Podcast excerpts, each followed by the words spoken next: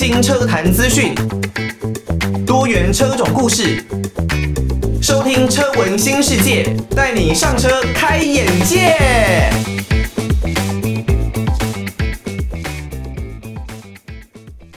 听到歌曲呢，是来自于梁静茹，《我是幸福的》。希望每一个人呢，在现在这个受到疫情冲击，还有呢，还有战争影响之下，都能够感受到，都能够想尽办法，让自己呢可以感受到自己是幸福的哦。欢迎大家收听《车闻新世界》，我是艾格。哦，有没有觉得艾格今天特别的有活力呢？当然，因为艾格呢用自己的假哦，在这几天呢稍微休息了一阵子哦，所以呢，当然我们呃有几期节目已经有些录制好，所以大家也不用担心了。那所以呢，这一次回来，我感觉好像充饱电哦，特别的有活力。不过呢，在这一次呢，我在台湾这一边哦，当然我目前是住在新北的板桥嘛。那原本有规划要利用自己的这几天假期呢，回到老家台南哦，去看看自己的爸爸妈妈。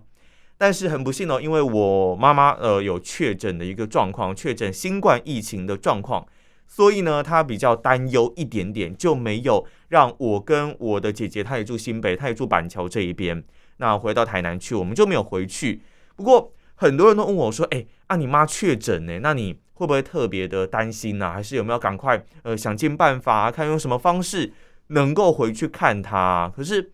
呃，其实也不是说我冷血或什么的，而是我并没有到大家想的这么的紧张哦，这么的难过。当然，当下看到讯息的时候，因为呃，我妈妈她是在 Line 里面，然后呢跟大家说：“哎。”呃，那个听到不要太惊讶，那就是妈妈已经确诊了。那目前呢，状况轻微，那并没有太严重的情形出现哦。嗯、所以说当下我当然看到的时候很很 shock，很震惊啊。可是事后冷静的思考哦，也知道说他症状目前是比较轻微的哦，症状也没有来得这么的严重。那也持续的是服用清冠一号哦，这个在台湾呢。算是很知名啊，有在对抗新冠肺炎的中药的药物哦，那持续的服用哦，这样子呢，我基本上就觉得算是还蛮放心的。所以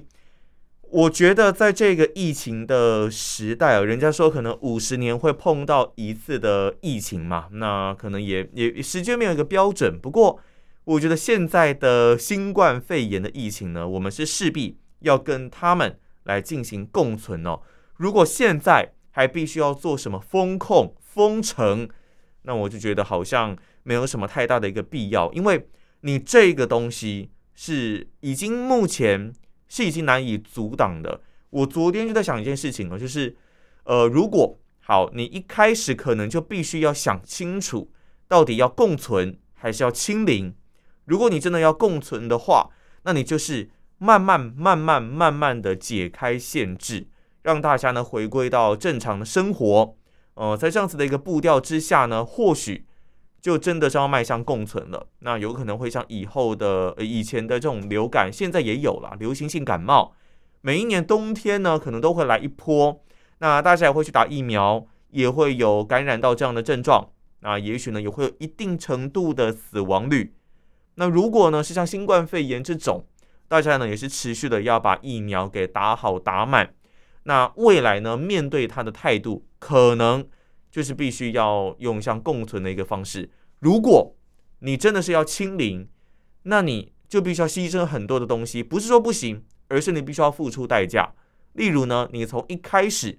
就必须要想到，必须要能够清零。那怎么清零呢？把大家关在家里，不能出门，把城市都封起来，把工厂都封起来，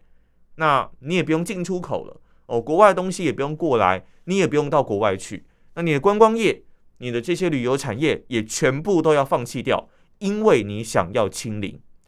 所以呢，其实我们在做很多事情的时候，在做下去之前，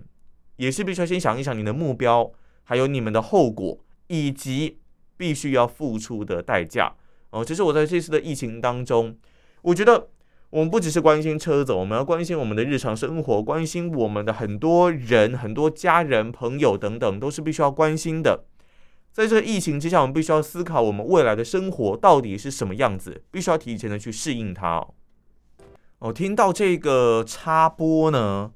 那艾格呢还是再次的在空中跟大家来宣导一下。前一段节目没有讲啦，但现在呢还是希望能够跟大家讲一下，就是我们的车文新世界哦，也有有奖征文的活动哦。活动期间呢是从即日起哦，一路呢到八月三十一日哦。这段期间呢，欢迎大家可以把你们对于哦这一次的乌俄战争，然后他们对全球车市。未来的一个影响哦，你不管是要写现在是未来，我觉得都 OK。你可以把两者呢都综合一下哦。乌俄战争对全球车市未来的影响，当然我们都知道，现在呢因为这供应链断裂嘛，然后呢缺工啦、缺晶片啦、交车期无限的延长啦，这对于很多人来说真的都像是噩梦一样哦，尤其是。像在台湾这一边，大家也都知道，台湾人很喜欢买进口车。为什么喜欢买进口车呢？当然也是因为政府没有办法扶植本土产业嘛。那本土的汽车产业不够争气嘛，所以我们没有办法再创造出像当年 Cefiro 的荣景嘛。那也因为这个样子，所以呢，逼得大家不得不去买这一些的进口车。就算台湾的政府再怎么的把关税提高，再怎么把车价 double。车商再怎么恶劣，要赚就是要赚最多，所以呢，车价永远都是翻倍。在这样的情况下，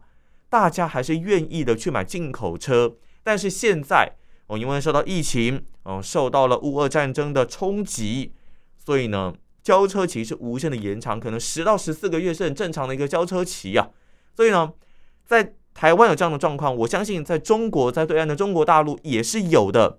如果呢，你对于哦这样子的一个议题有兴趣哦，乌俄战争对全球车市未来的一个影响，都欢迎可以撰文，那寄到台北北门邮政一千七百号信箱，台北北门邮政一千七百号信箱，或者呢是可以寄 email 到 l i l i 三二九 at m s 四五点 h i n e t 点 n e t l i l i 三二九 at m s 四五点 h i n e t 点 n e t，那么呢，我们有准备精美的礼品，可以呢来抽给大家哦。不管你说可能是十五点六寸的电脑后背包啦，十四寸的后背包啦，那另外还有万用的插座啦，三 C 的收纳包啦，保温瓶啦，都是会准备来送给大家。欢迎大家踊跃的撰文寄到这些地方。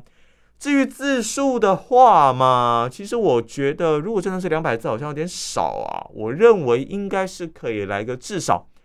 哇，五百到一千五，我觉得应该都可以啊。但是我是希望可以看到大家丰富的内容，然后呢，很有逻辑、很有想法的一个内容哦。我们就不要做太多限制了，我们是很现代化的一个节目哦，所以呢，也希望大家可以呢踊跃的来投稿啦。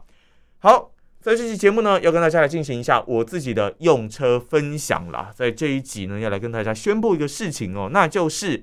我原本不是跟大家说我要去，我已经订了这个 Kawasaki Z900RS 这一辆的摩托车吗？那这一辆摩托车呢，真的是很经典的一辆车子哦，从当年的 Z1，然后现在复刻，我看到了这一辆 Z900RS 哦。那我昨天刚好开车在路上的时候。看到这一辆的摩托车，真的是好棒啊！它是火之玉的颜色，这种偏火红色的颜色。然后仪表板比较高耸，那后视镜也比较高，哇！这整个虽然它并不是美式机车的风格哦，但是整个看起来就是很 casual。那要战斗也可以，要悠闲也可以，要很复古、很玩品味也没有问题。你就可以看到骑士真的是穿得很有品味啊，嗯，所以。这辆车原本我真的是还蛮期待的，但是后来在各种的因素考量之下，我最后呢还是决定转单了这一台车哦，让给了别人。因为呢，我不是有试骑我朋友的杜卡迪的 Monster 九三七吗？骑了一段时间，价格我觉得它也算是合理的一个程度，所以呢，我最终决定。算是舍 Z 九百 RS 救 Monster 九三七哦，很多人跟我说，哎，你不要，你不要，你不要直接去买杜卡迪嘛，杜卡迪以后问题会很多啊，你可能你就是要买 Z 九百 RS 啊，这样子一个想法。可是因为我知道，我骑这个车应该不会骑太久，应该蛮蛮快的，我觉得啦，我自己应该蛮快的一段时间会把这一辆摩托车给卖掉。那我其实很少做这样的事情，我也不知道我到底到到时候做不做得到啦。但是我现在是这样子的一个想法。可是因为我觉得每一辆车都是有灵魂的，所以呢，如果要处理掉每一辆车，我自己都是会感到呃还蛮难过以及蛮不舍的。但因为骑下来，我发现相较开车，我对于摩托车的热情好像没有来的。这么这么的夸张，那相较于这些越野汽车而言了，那主要的原因呢，可能是因为在台湾这一边的交通呢非常的拥挤，那总是汽车、机车、摩托车之间都隔得相当的近，所以呢，你速度也很难太快哦。当然，摒除一些冷门的时间了，所以呢，我大部分都还是尽量的去骑一些快速道路哦。那我发现我自己对跑山。没有太多喜爱的一个程度，因为毕竟还是会觉得有点危险，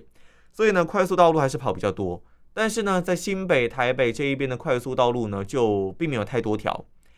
呃，骑着骑着，现在确实会稍微的感觉到热情，并没有像刚骑的时候来的这么的夸张。但是我还在持续探索摩托车的乐趣哦，所以呢，我还是先把这一辆的 Monster 937给买下来。那先删掉了 Z 九百 RS 的单，用二手车的方式先买了这一辆 Monster 九三七。那持续的骑，持续的玩，看能不能发挥到哪一些额外的一个乐趣哦。那我们接下来呢，会持续的跟大家来进行分享的，就是我到目前为止大概骑了三百多公里的 Monster 九三七有什么样的想法哦。听到的歌曲呢，是来自于炫香还有可口可乐的。与你一起，我们呢在以前啦，那很多事情呢都是自己单干自己做。不过呢，在长大之后，不管是你有了另外一半，或者呢是你跟你的同事伙伴合作啦等等，有很多事情哦。其实，当然这个与你一起有一点像是我想要与你一起，但其实有很多事情啊是必须你得要跟很多人一起通力合作才有办法完成。但是我真的也出社会之后才发现呢，其实自己单干真的是。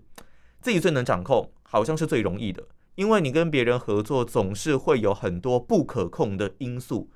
有可能他有什么状况，那有可能另外一个人又有什么样的状况，所以呢，会导致整件事情并不如你预期当中的顺利。所以为什么管理职薪水这么高？因为他们必须要掌控全局，他必须要能够分配工作，然后呢，必须要掌控整个计划能够顺利的进行，这就是。呃，很多的主管，很多的一些管理层，你会认为他们好像就出一张嘴啊，出几个嘴，但是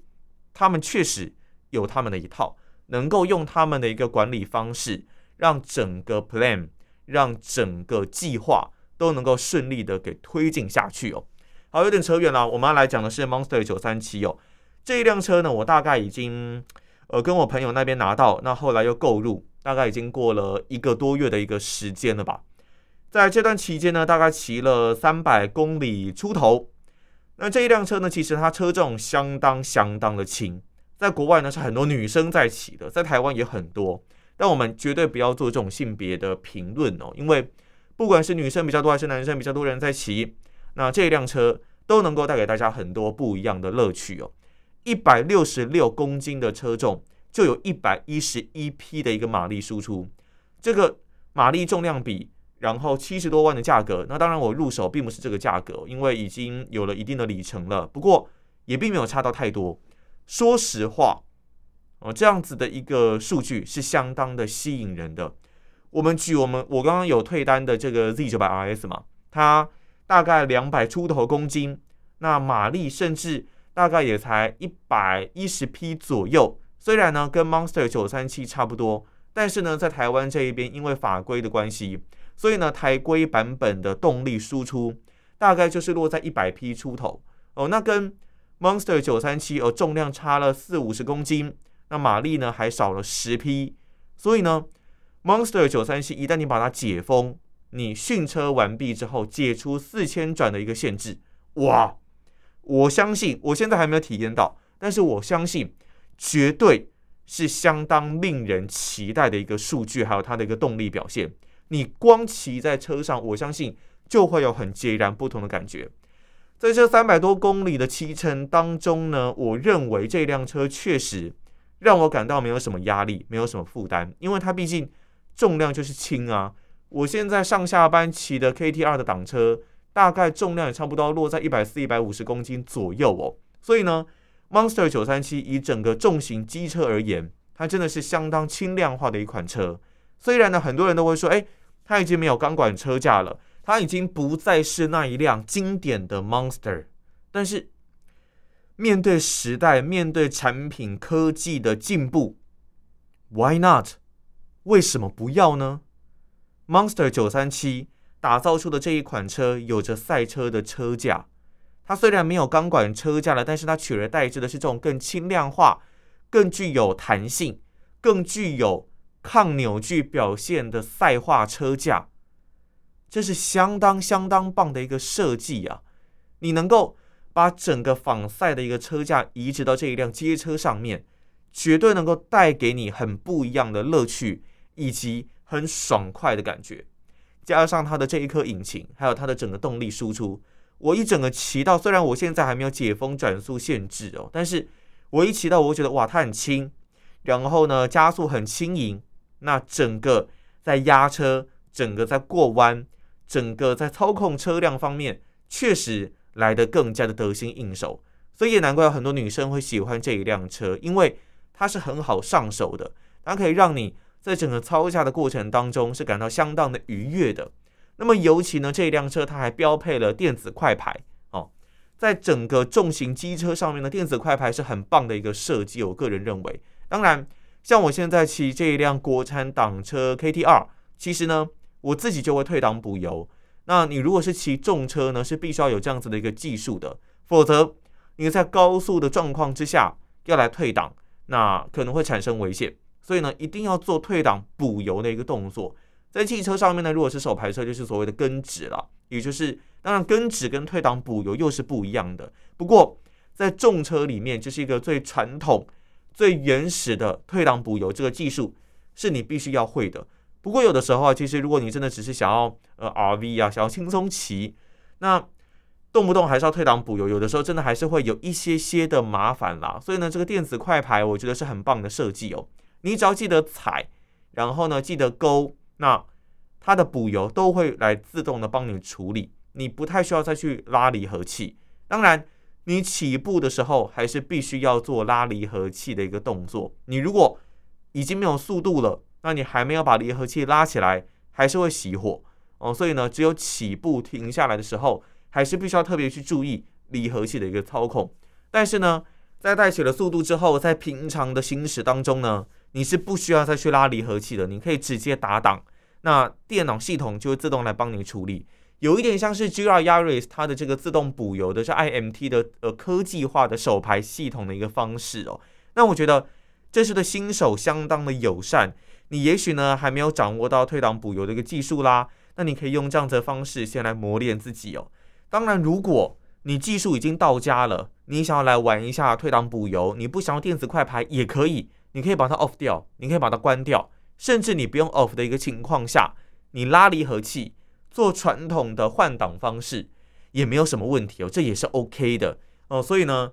，Monster 937我骑到现在，真的它带给我很多不一样的乐趣。不管是快速道路比较急的过弯，或是我还是有上山了。上山呢，在弯道之间的穿梭，当然目前还没有掌握到太好的一个技术，尤其是一些低速弯，这确实还是我目前是必须要呃比较去克服的一个问题哦。但确实，它所带来的乐趣，我觉得真的是远远大过它的缺点哦。那当然，很多人会问，诶，那缺点又是什么呢？其实。以九三七而言，我目前为止还并没有感受到太大缺点，当然还是有一些小部分还是可以跟大家分享。首先呢，当然就是呃要点火哈。如果呢你真的太久没有发动这辆车，虽然很多重车都是会有这样的一个情况，或者呢是你的环境温度太低，然后呢湿度太高，那它就比较不容易发动，比较不容易发得起来。另外呢，就是好它低速的时候哦，低速的时候呢一档低速。可能抖动会比较明显，但是呢，你把速度带起来之后，转速慢慢拉上去之后，就比较没有这样的感受了。但是低速抖动确实是杜卡迪一直以来的问题，也是他们的特色。哦，你骑杜卡迪呢，一定会感受过这个问题，有低速抖动的一个状况。另外呢，还有就是它的温度。呃，以杜卡迪来说，它的仪表上面在这一辆 Monster 937，它是会显示温度的，大概水温抓到呃九十五度以上，基本上哦，你会非常的难受，你的胯下。我之前不管是穿棉裤啦、皮裤啦、牛仔裤啦，都还是我感受到很炎热、很炎热的热气啊，一直窜出。那就算你是在快速道路上面有风哦。那如果是像现在比较接近夏天的了，好，有风过来，OK 没有问题。但是你还是有感受到你在加速的时候，那你的大腿有某一个点，就是被这个热气给冲出来、冲出来、冲出来，你就会觉得哇，那个地方好灼啊，好热灼啊。有些人会说你骑久了就会习惯哦，那我还真的不知道什么时候会习惯哦，因为那热气真的是很高，尤其是你在跑山的时候，因为你的转速不可能让它掉嘛，不可能太低，一定会尽量的 keep 住。尤其我现在转速被限制在四千转，所以呢，我更希望能够 keep 在四千转左右的一个位置，三千到四千。那你在加速转油门的过程当中呢，那个热气就会再次一直窜出，一直窜出，一直窜出，哇，就真的有的时候是会很很很受不了啊，觉得哇好烫哦。回家呢，你的大腿内侧哇就真的是红彤彤的。所以后来呢，我想到一个方法，那就是我。里面穿紧身的牛仔裤，外面呢再套一件的比较偏棉裤这样子的一个裤子材质的裤子哦。那两件两件的裤子哦，再加上我里面的内裤嘛，然后这样子去骑，还是会感受到热哦。但是真的已经没有再这么的烫了，它就是热，它已经没有到这么的烫，但是这个热气你还是会感受到的哦。所以这真的是。大家骑杜卡迪，每一个杜卡迪的 rider，每一个杜卡迪的骑士，应该都会有多多少少遇到过这样子的问题啊。不过，瑕不掩瑜啦，这一辆车的乐趣呢，还有它所带来的加速感，它的整个操控感，我觉得是能够超越我讲的这些缺点的。听到的呢是 Bon Jovi When We Were Beautiful，就是呢美好的年代。现在呢，当然我们日子过一天算一天啦。那有一些美好的年代，像我现在很喜欢看一些复刻旧时光的社团还有照片哦。那会看到以前的台湾，我相信对岸的听友也会看到以前的中国大陆，会觉得以前的那个年代有的时候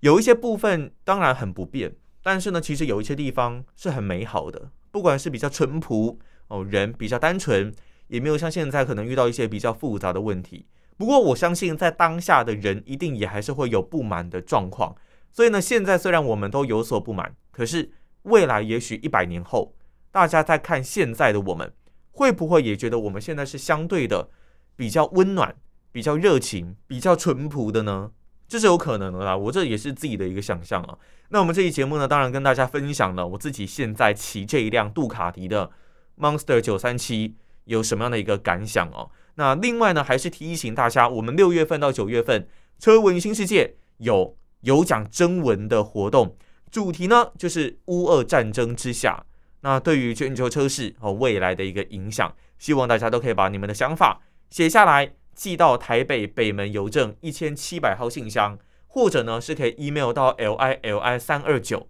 at m s 四五点 h i n e t 点 n e t，那我们呢都很期待。收到你们的想法哦，我们有准备很多的礼品，准备要来送给大家。好，那以上呢是我们这一集的节目内容，我是艾格，我们就下一集节目再见喽，拜拜。